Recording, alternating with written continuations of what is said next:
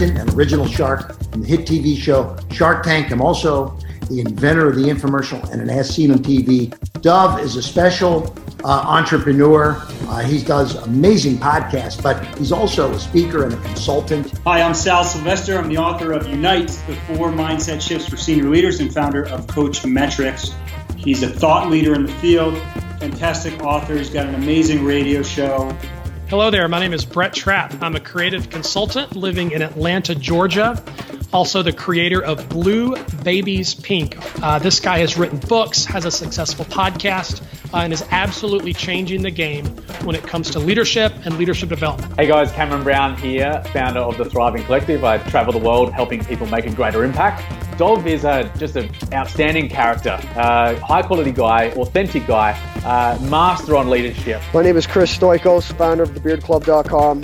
And I'd just like to say that Dov has a very, very unique approach to working with businesses. Hey, this is Derry Apjohn Llewellyn Davis, aka The Strategy Man. And if I'm going to describe Dov in three words, it's going to be courageous, deep and conscious. And that's exactly what you need for leadership right now. Hey guys, this is Devon Harris, original member of the Jamaican bobsled team, three time Olympian, author, speaker, philanthropist. He is one of the most amazing guys you'll ever meet, an amazing interviewer, but at the same time, an amazing speaker.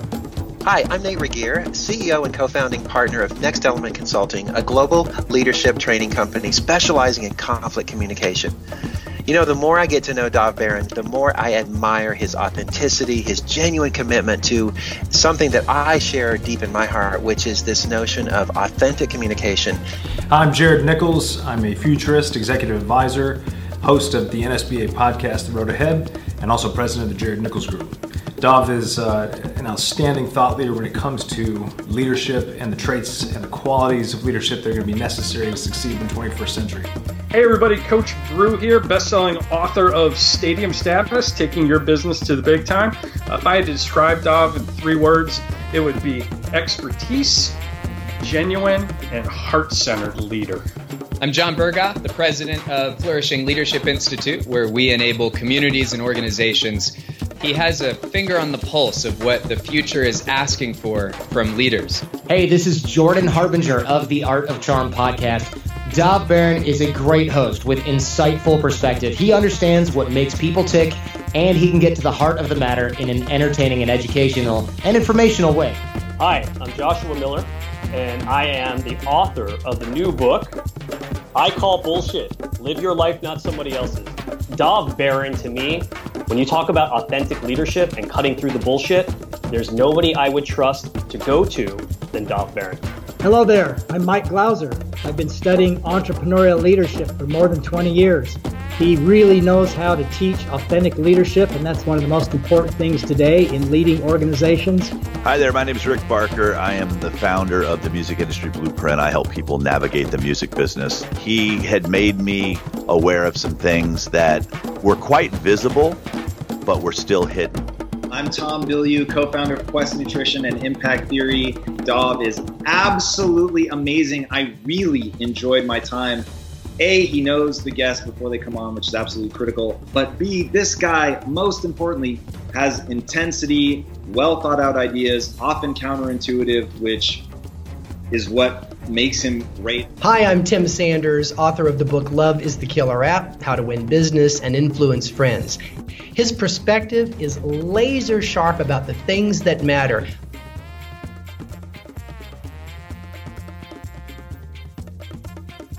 Here's what I've been curious about for as long as I can remember. That part of the body that weighs approximately three pounds and consumes about 20% of the entire body's energy. Our brain's evolution is, in fact, fascinating. I wonder if you've ever considered if your brain that you have is different than that of our nomadic ancestors, and if it is, how is it different? What if we could take you on a guided tour through the history of the brain? Well, that's exactly what we're going to do. Welcome to another delicious episode of Curiosity Bites. I'm your host, Dov Baron, and I am the Dragonist. To find out more about how you can hire me as a speaker or strategist for you or your organization, simply go to dovbaron.com. That's D O V B A R O N.com. This episode of Curiosity Bites is brought to you in part by The Dragon's Lair.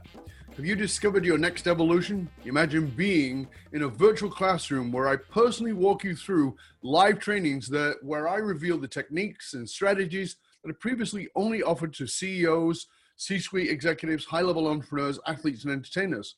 And then being able to access all those trainings and the exclusive workbooks that go with them on demand. Well, that's what many of our listeners are now discovering.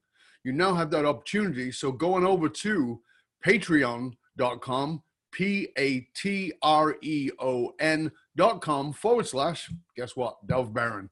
So patreon.com forward slash Dov Baron takes about two minutes for us for you to join us. In fact, many uh, of, of our past episodes are right there. You can have access to them. Things like ethical persuasion, becoming a meaning driven leader, resilience in a time of chaos. There's so many fantastic um, trainings in there. Just go there right now, patreon.com forward slash Dov Baron, and secure your seat. And as a bonus, you'll also get access to these Curiosity Bites videos exclusively. All right, let's jump down on this episode. Our guest on this episode is Tim Ash. Tim Ash has been featured in Forbes Entrepreneur Magazine. He is a highly rated keynote speaker and presenter with over 200 events across four continents. He's acknowledged as an authority on the evolution on evolutionary psychology and also on digital neuromarketing. He's a best-selling author of several books, including his latest, Unleash Your Primal Brain. Ladies and gentlemen, please put your hands together and help me welcome fellow neuro freak and author of Unleash Your Primal Brain, Tim! Oh, thank you, Doug. It's, it's a pleasure to be here. Uh, I've never heard it been called a neuro freak before. Uh, I've been called a lot worse, but that's a first one. Yeah, that, that's a name that you don't mind being called. I, I, I, you know, I know I'll tell you I got on your show. I had to copy the brain like in your logo, and then that's how I get on your show. That's So how it is. Right? That's have a common interest in brains. This is this, this is why you're here. so you're um, where I put where I always like to start is by asking my guests, what do you find yourself most curious about right now? It may or may not be in the context of what we're going to talk about, and that's fine. But what do you find yourself curious about right now? God, I have to say it. Pretty much everything is in the context of evolutionary psychology. It is, isn't it? the- uh, one of the things that I'm curious about right now is how to get us back from the brink of all of the political isolation. Like, how do you undo tribalism, which is Mhm. definitely something I cover in the book, but uh, I because I find myself hurtling down that road and saying, you know, screw you to the to the other side, you know, and I just don't want to live there much longer. It, it is a fascinating time from evolutionary psychology point of view in the context of of tribes um, and the tribalism that's going on. And I want to kind of start there because um, tribalism is breeds xenophobia. Um, xenophobia, for those who are not familiar with that word, and I realize some people are not, means basically, you know, us and only us, and you know, people want to stay inside of that country. They don't want other people coming in. And Fear you and I are other. both sorry. Fear of the other. Fear of the other, any other, actually, but xenophobia in the context of nationality. You know, I really wanted to ask you what it, you know, for you, you uh, were born in Russia. We're, you and I are both immigrants. You were born in Russia. Um, you came here when you were a kid. Do you? Rem- I mean, back when you would have come, Russia was pretty hot as a subject. It- you know, it's only been hot since Donald Trump's presidency again, really, in a big way.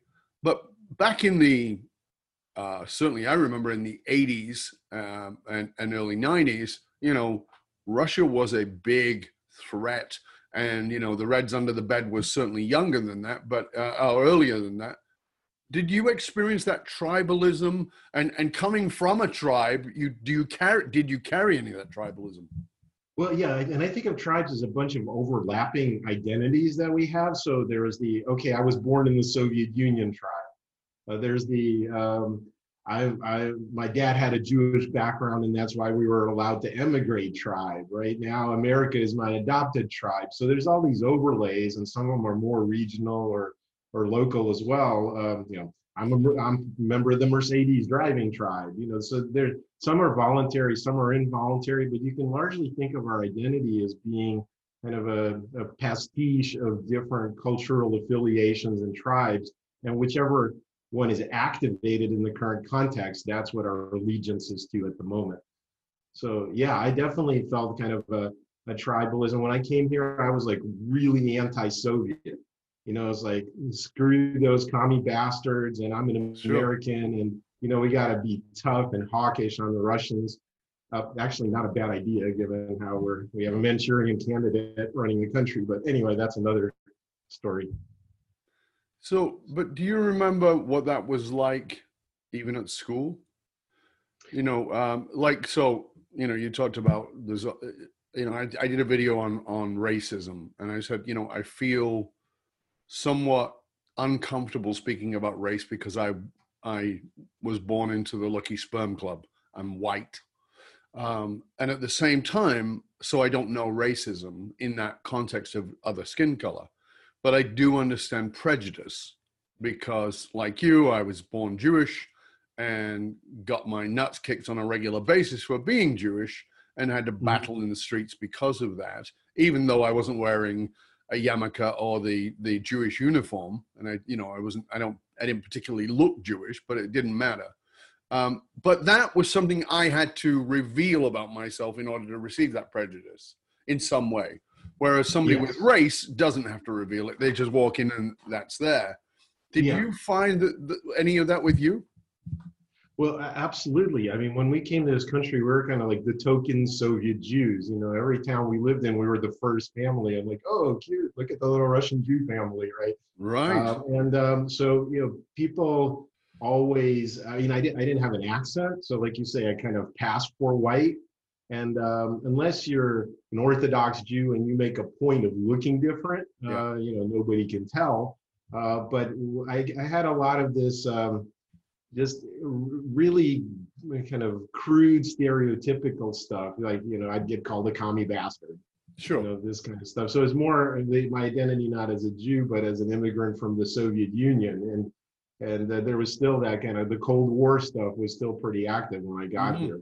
So. What year was it when you you arrived in in the U.S.? in 1973 it was uh, we left right right around the time of the yom kippur war in israel and ended up in the us in february of 74 so it was weird for me when we got here it was like three presidents in 18 months you know so nixon ford carter i'm like yeah they must switch every six months or something Yeah, of course. Uh, wow. yeah.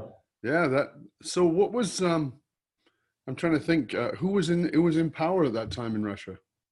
Um, it was Brezhnev. He's the one. Brezhnev, yeah, I thought so. The, the door open and allowed that opening. Um, you know, the Brezhnev was, uh, pre pre uh was pre um what's the right word? I've forgotten the word. Brain fart. Um, was you know just before Gorbachev, and he kind of he softened a little bit.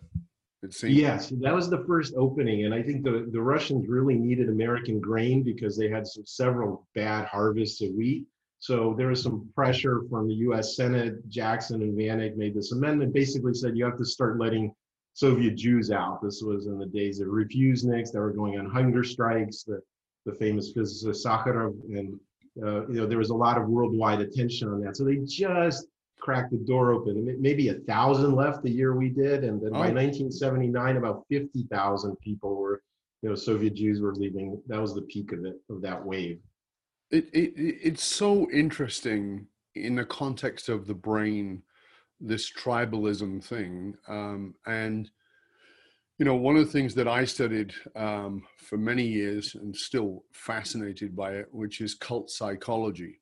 I'm fascinated by cult Mhm. psychology because it's really about tribalism and it's really about understanding how that tribe is designed in, inside of a cult. Um, and the idea of tribe of a tribe and a cult is you don't leave us.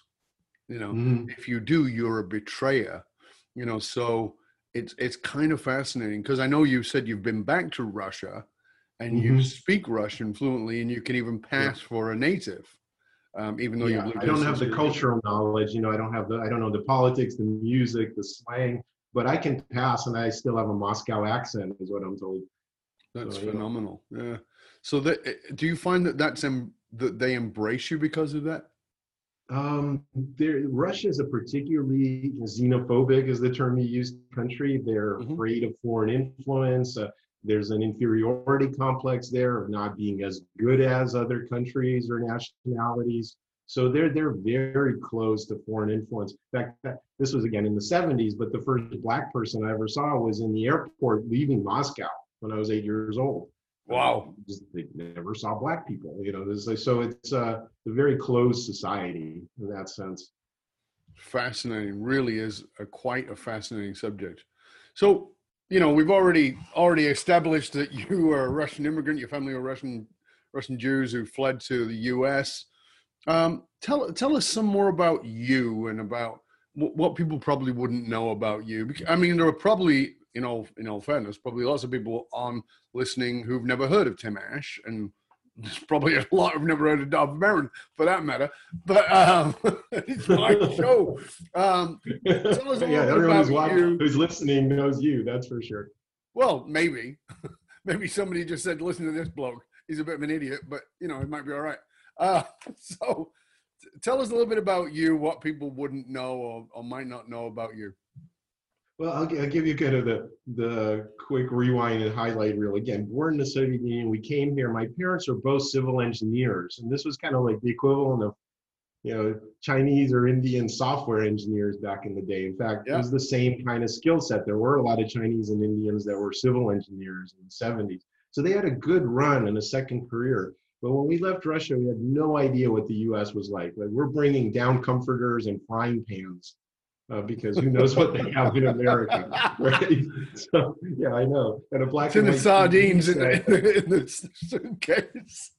yeah, and then uh, we bought we bought a black and white TV set so we could sell it in Austria on the way out and get dollars for it. I mean, it was just like letters we sent back to people 20, 30 years later. when People have been showing up in the U.S. as immigrants and saying, "We read your letters in Moscow." They were like passed hand to hand to hand because that was like the only information you had about this weird world.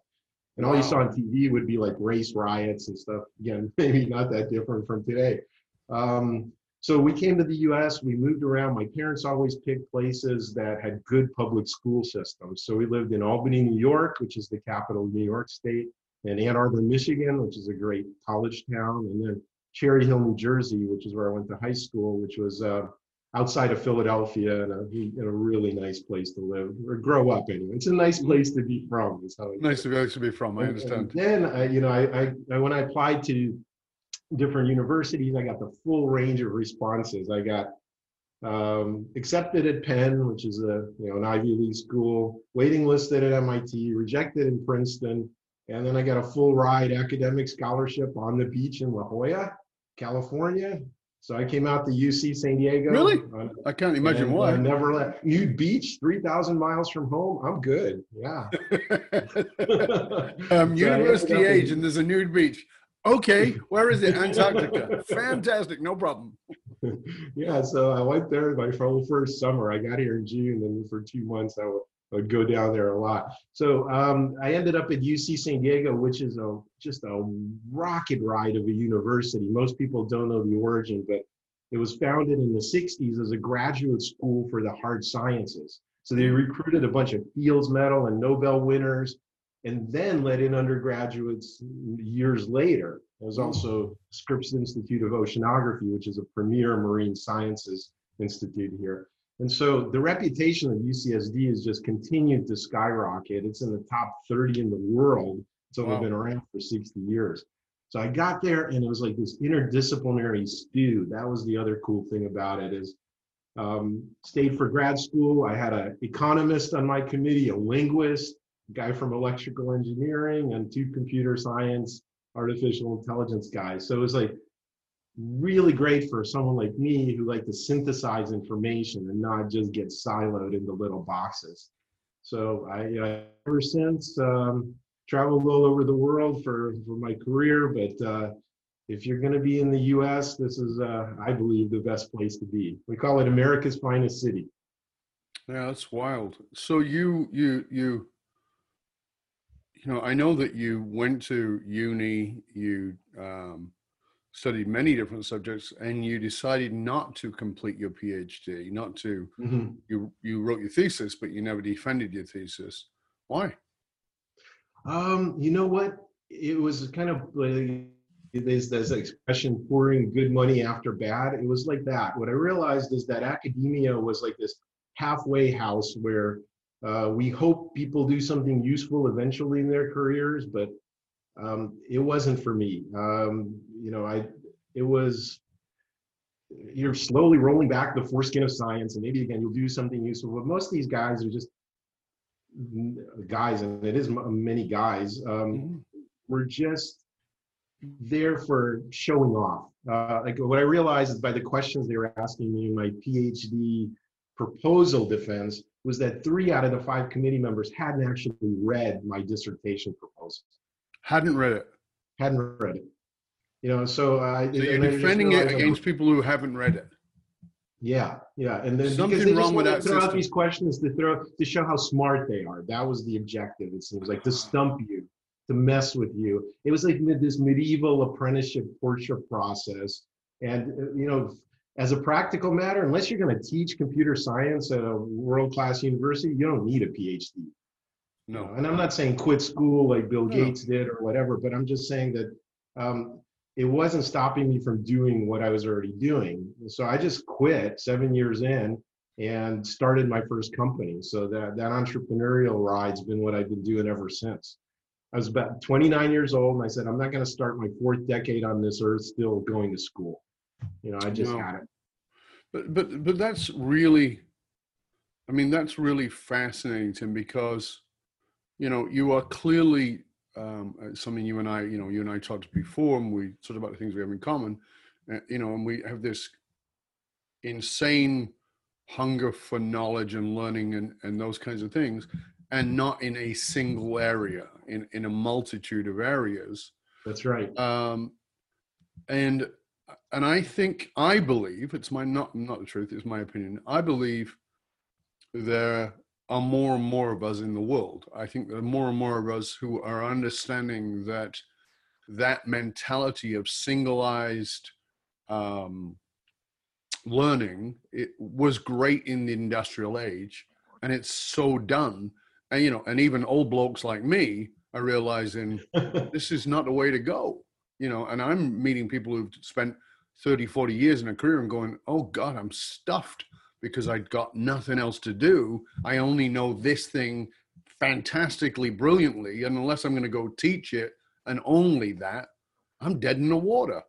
You know, um, I think that, do you think that people are beginning to realize that education in the form that it's in, um, with our development, with the evolution of our brain, is is going to work? Well, so so the thing is, there's this acceleration of knowledge. Like one way I, I describe it in my book is I talk about we get the functional knowledge transmitted to us culturally. So, for example, to drive a car, what do you need to know? You need to know the rules of the road. You need to know how to operate the gas pedal, the steering wheel, and the brakes.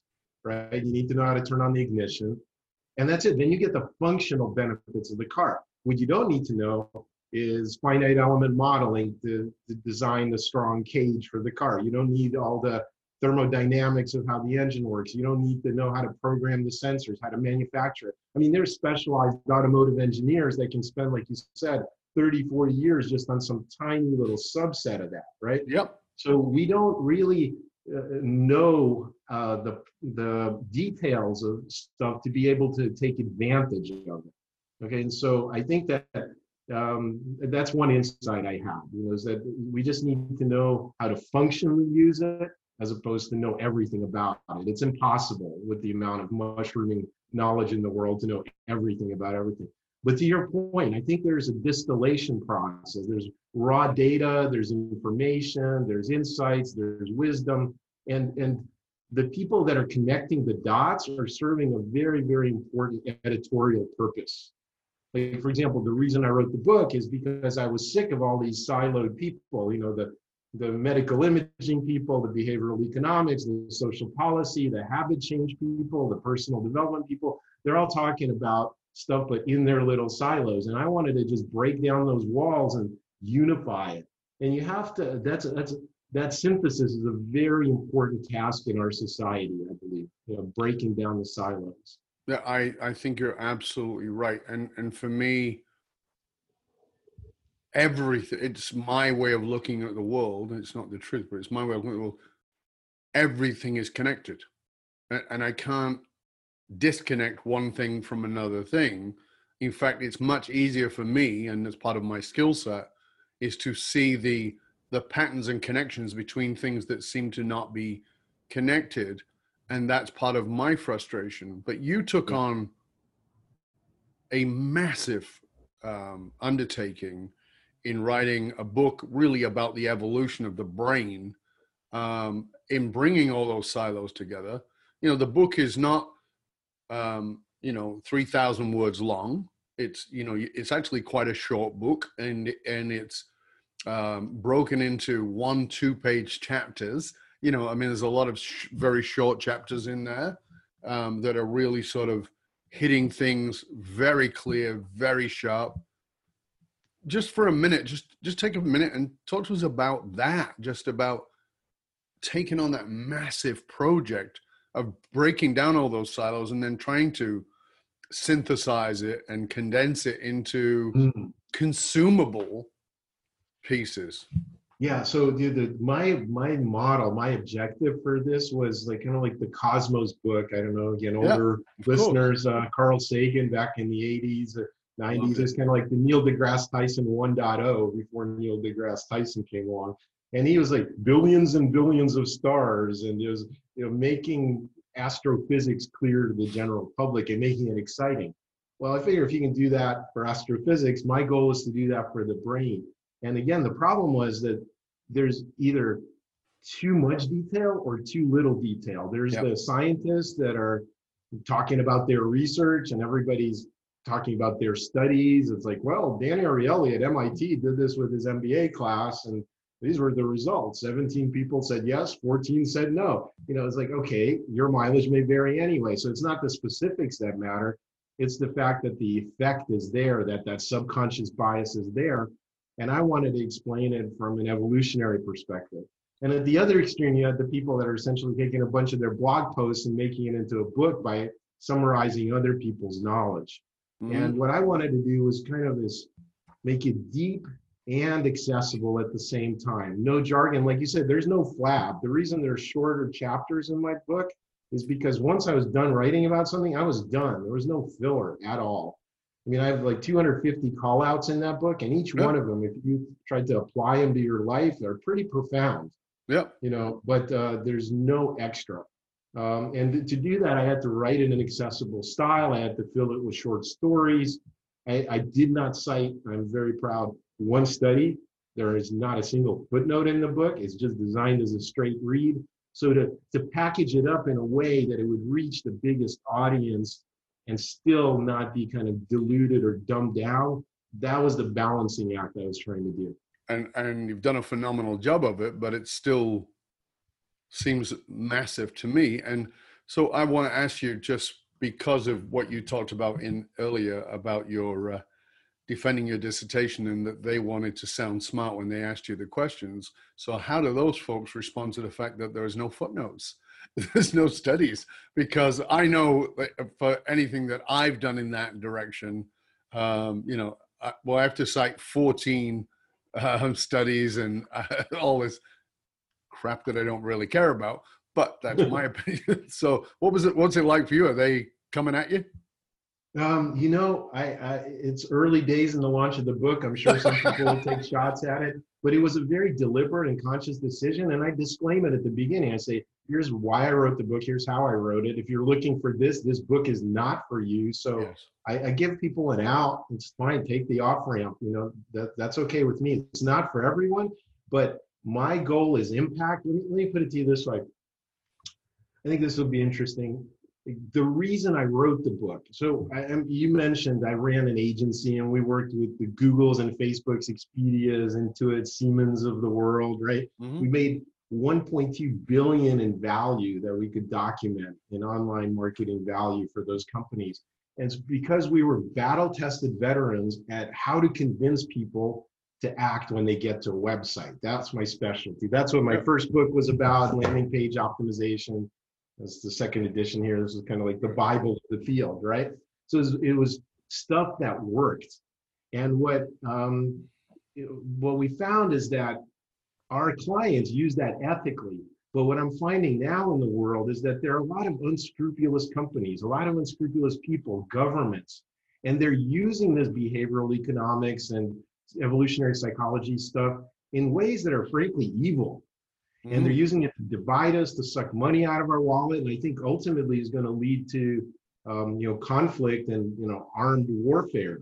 You know, and that's not a good direction to be going. And I kind of felt like if you're for the consumer the individual it's like bringing a knife to the proverbial gunfight mm-hmm. and i want to balance the scales i mean my goal with this book is to kind of say this is the real operating system of the brain this is how it works and when you're being manipulated at least you'll be able to spot some of this stuff so i'm trying to even the playing field a little bit uh, and, and I, so I, don't really care what the scientists think um, and i don't care what uh, the people that use it for manipulation think. I'm trying to write this for all of us. Yeah.